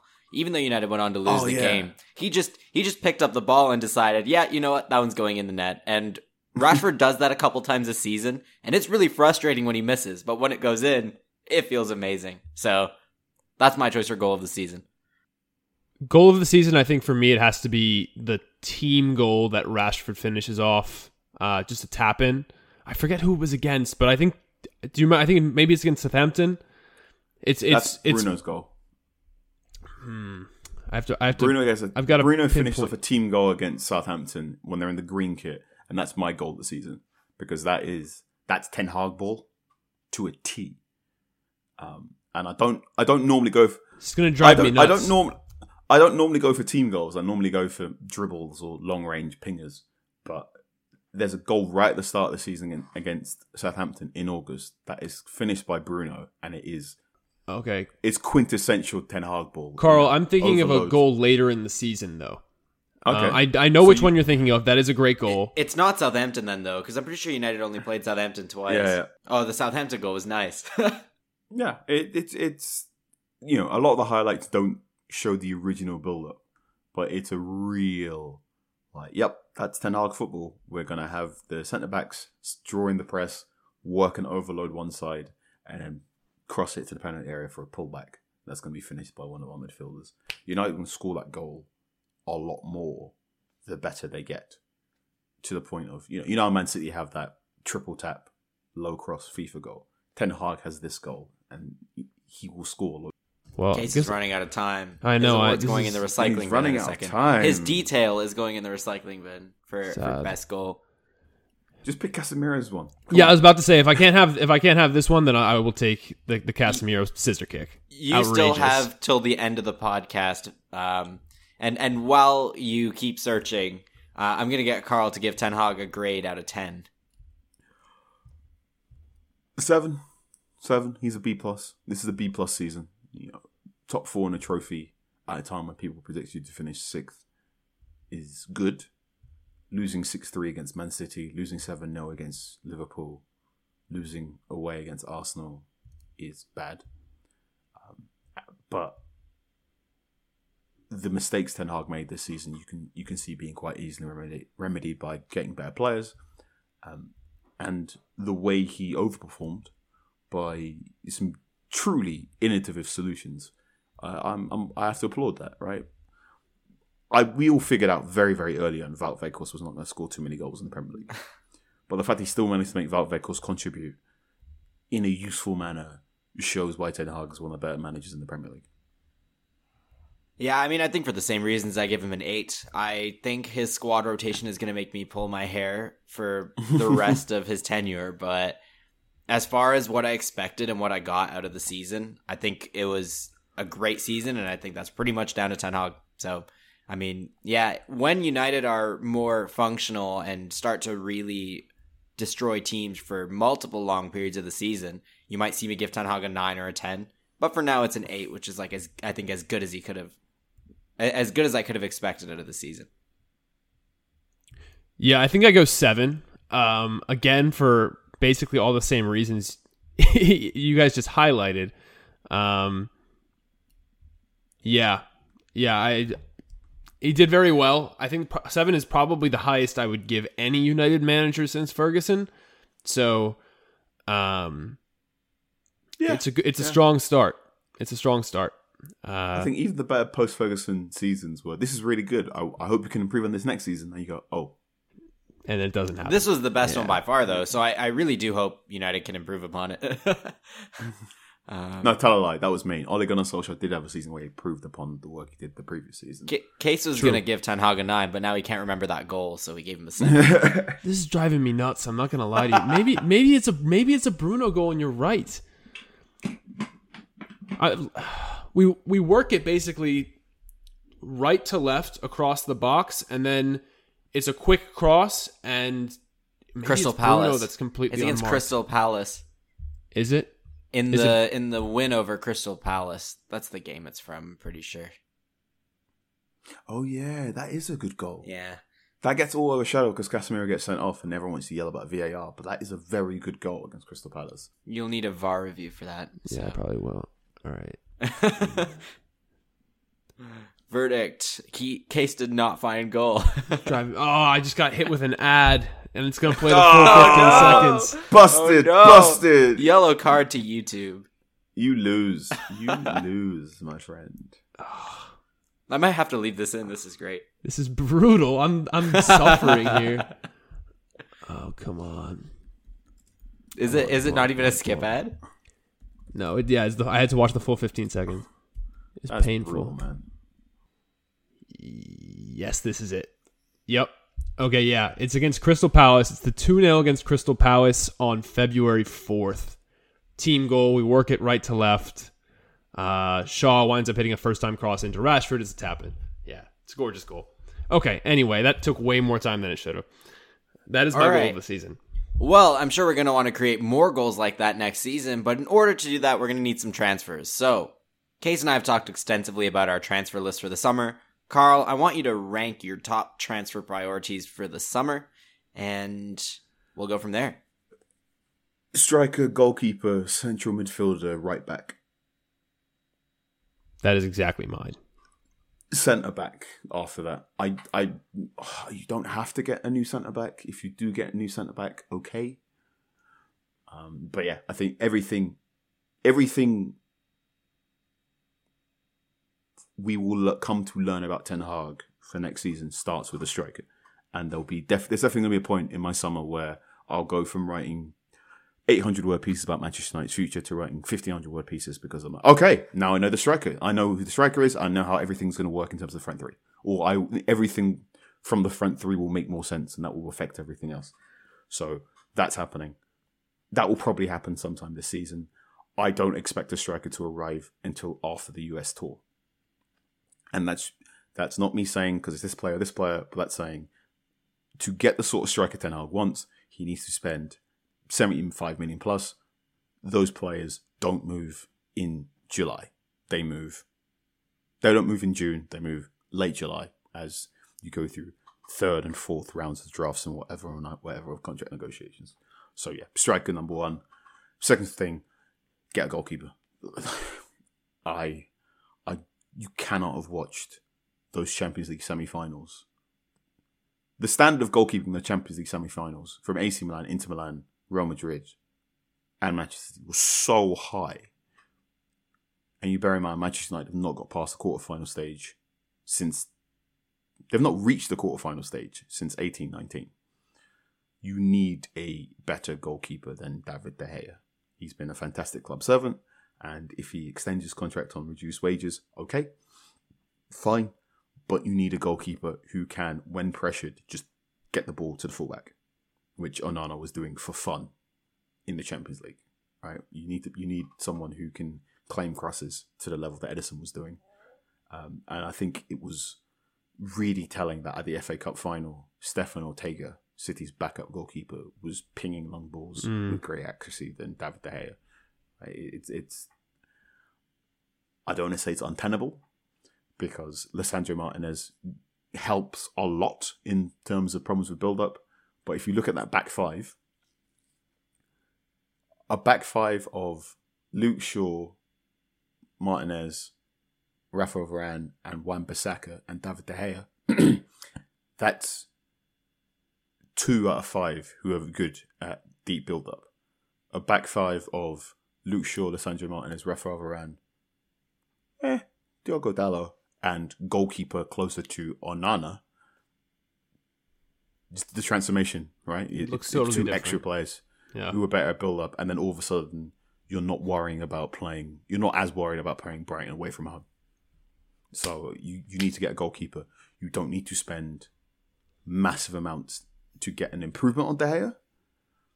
I do think if you are if you skimp out on money here now, you will have to fix that later on. But I'm okay with that, right? You forty to fifty million on a goalkeeper to make you better in two to three years. Fine. Yeah. I agree. I, I agree with central- basically all of that. Yeah. And then central midfielder, you need central midfielder is difficult because you both need someone who is better than Christian Eriksen in terms of uh, physical output and defensive output, and you also you are going to need a backup for Casemiro. And I don't think you can get both of those players in the same window. So you should probably get the person to stand next to Casemiro this summer, and then get the Casemiro backup next summer. All right, I'm going to ask you to name names because Oh, you know I have I nothing else to names. suggest. You know I hate naming names. Um, okay, Manchester United should be trying to sign Marcus Thuram on a three, free transfer. He's on. He's Good over on free transfer, and I'm not saying he should be your strike. I'm not saying he should be your starting striker next season. He should be your only starting striker. But it looks like Anthony Martial can't run. Martial, so you need to make you need to make a number of moves and a number of things to make sure Martial is your third choice striker next season. And and a very easy way to have a striker who can come in immediately and be better than Martial or play the minutes where you're like, oh god, why does Martial have to be broken? Is just signing Marcus Thuram. And this was why I was really big on saying don't extend Weghorst. When people were saying, oh, we should extend Weghorst, he's cheap and he, he loves being here. Cheap and loving being here is not the criteria to being a Manchester United player. Marcus Thuram should be your should be your like benchmark for a striker at Manchester United. Are you better than Marcus Thuram at doing striker things? And if the answer is yes, hello, we're some agents. Would you like to sign for Manchester United? Let's have a conversation. So Thuram on a free, would love that. Goalkeeper, I am. I have cooled on David Raya in recent weeks because I've watched more footage in the last couple of weeks. I thought, you know, just get Raya. He, he's played ahead of De Gea for the national team, and he'll be your goalkeeper for five years. And I'm like, if you did get Raya for 40 million, you would have to replace him in three. 40 million is too much for for Raya, and I'm a big fan. Yeah. Okay. So there you go. So let- let's describe the. I'll name players as benchmarks. So you have to be at least as good for me to start being like, yeah, you should get this player. So Thuram, you need to get you. You, should sign Thuram on a free. If you're not signing Thuram on a free, any strike you get needs to be better than Thuram. Goalkeeper, you should be getting a goalkeeper like David Raya. If you sign David Raya, eh, okay, fine, but you you do that with the understanding of you're probably going to need to buy another goalkeeper in three years.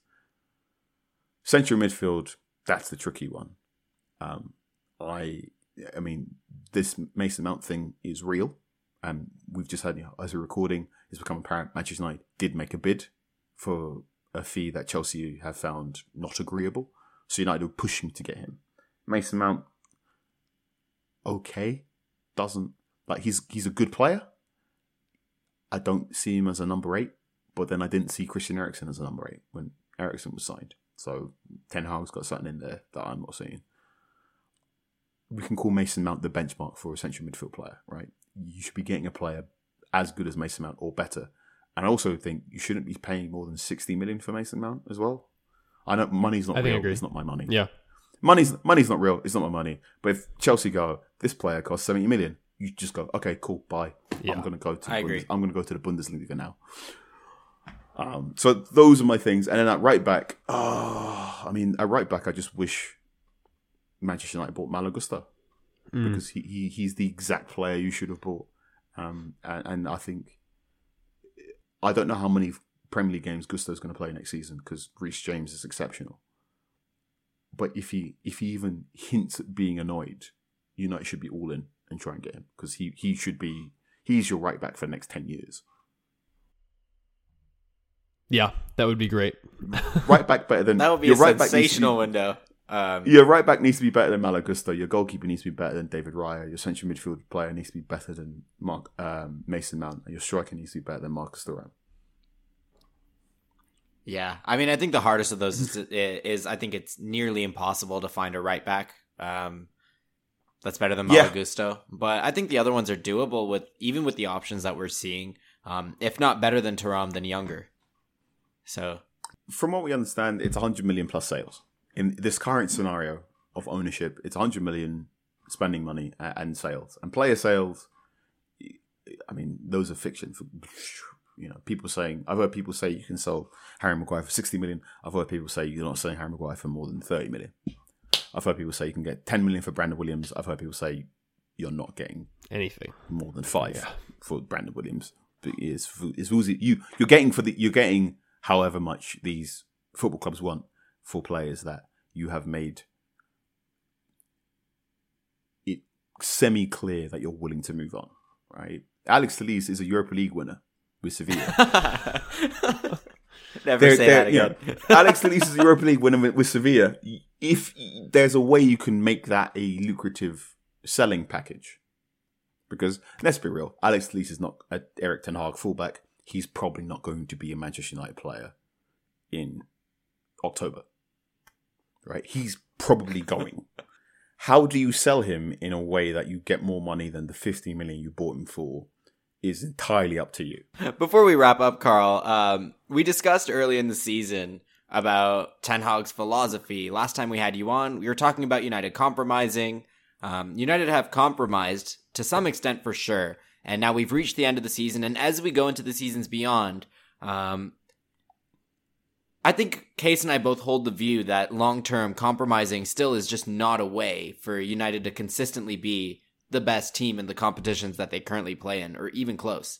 Um, but to what extent do you think that this season has changed your mind that, you know, some level of compromise might not be so bad and might actually lead to finding solutions that could make United better as a team in the long term? Ooh, ooh! I was right up with you until you said in the long term. I mean, I, I'm I'm not asking the, said question in that the I long- hold the opinion. That's that's that's a really good question. And yeah, you compromise. Abs- the compromises Ten Hag has done over the course of 22-23 have been really really interesting and have helped you achieve your short to medium term goals. Right? Wout Weghorst is number ten. Huh? At the Nou Camp, really? You drew the game. You probably should have won that game. Great, cool. David De Gea kicking long. Okay, good. You sort of swam through those choppy waters and got to where you needed to be. Marcel Sabitzer playing like Donny van der Beek from the number 10 going ahead of Anthony Martial was amazing in those 45 minutes against Sevilla, and then it all just sort of dissolved.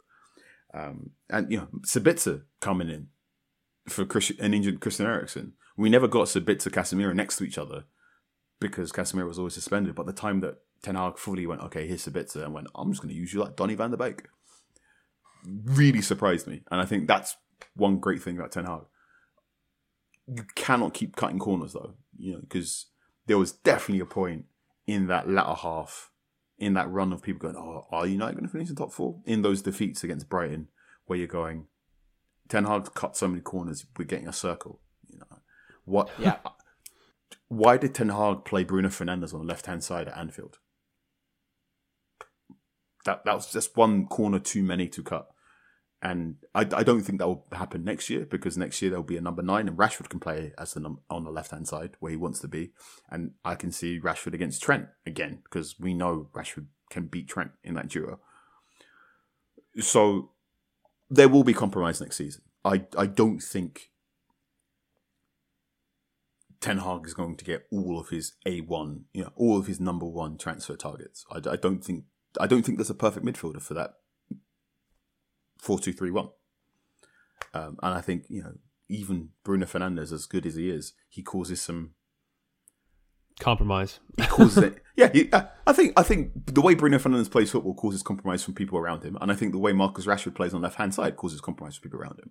Right, uh, whoever, whichever striker you get as a number nine this summer, they are going to be told Marcus Rashford is not going to cross too much from the left hand side. He can, but Rashford wants to come inside and shoot with you. So, are you willing to to share that half space with him? That that creates a level of compromise.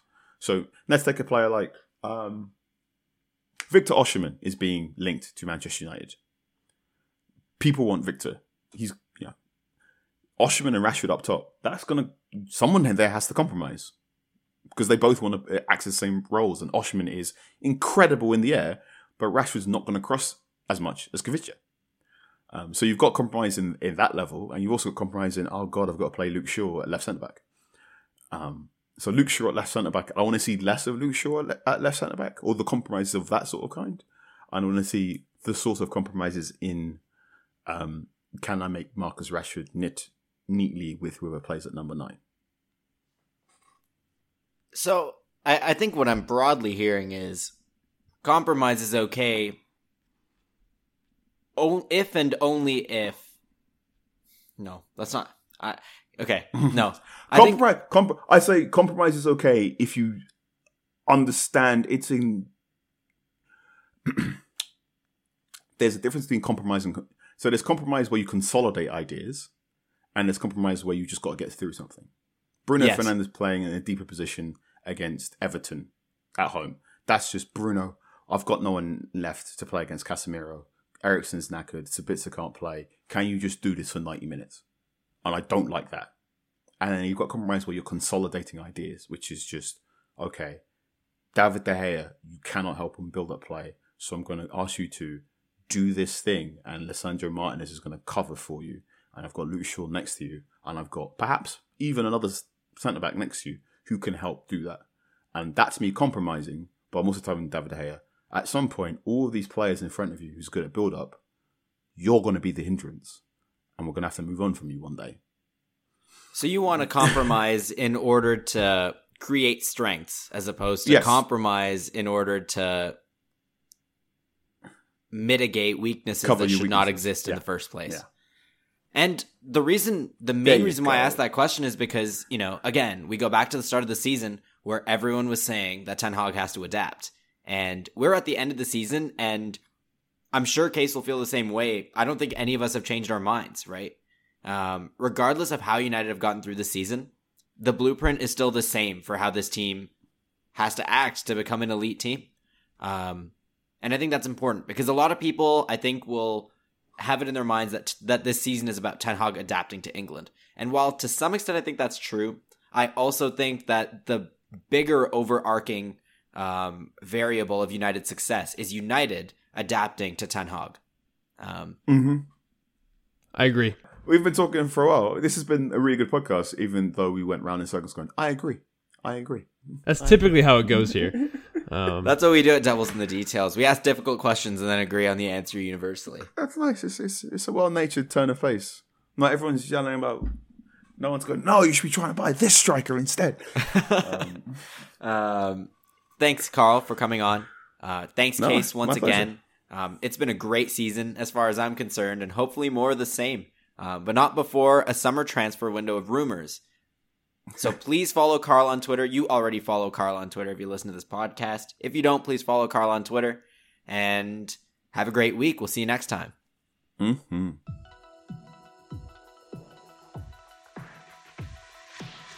Hope you enjoyed this week's Devils in the Details. You can follow us at Devils ITD Pod on Twitter or on a variety of streaming platforms.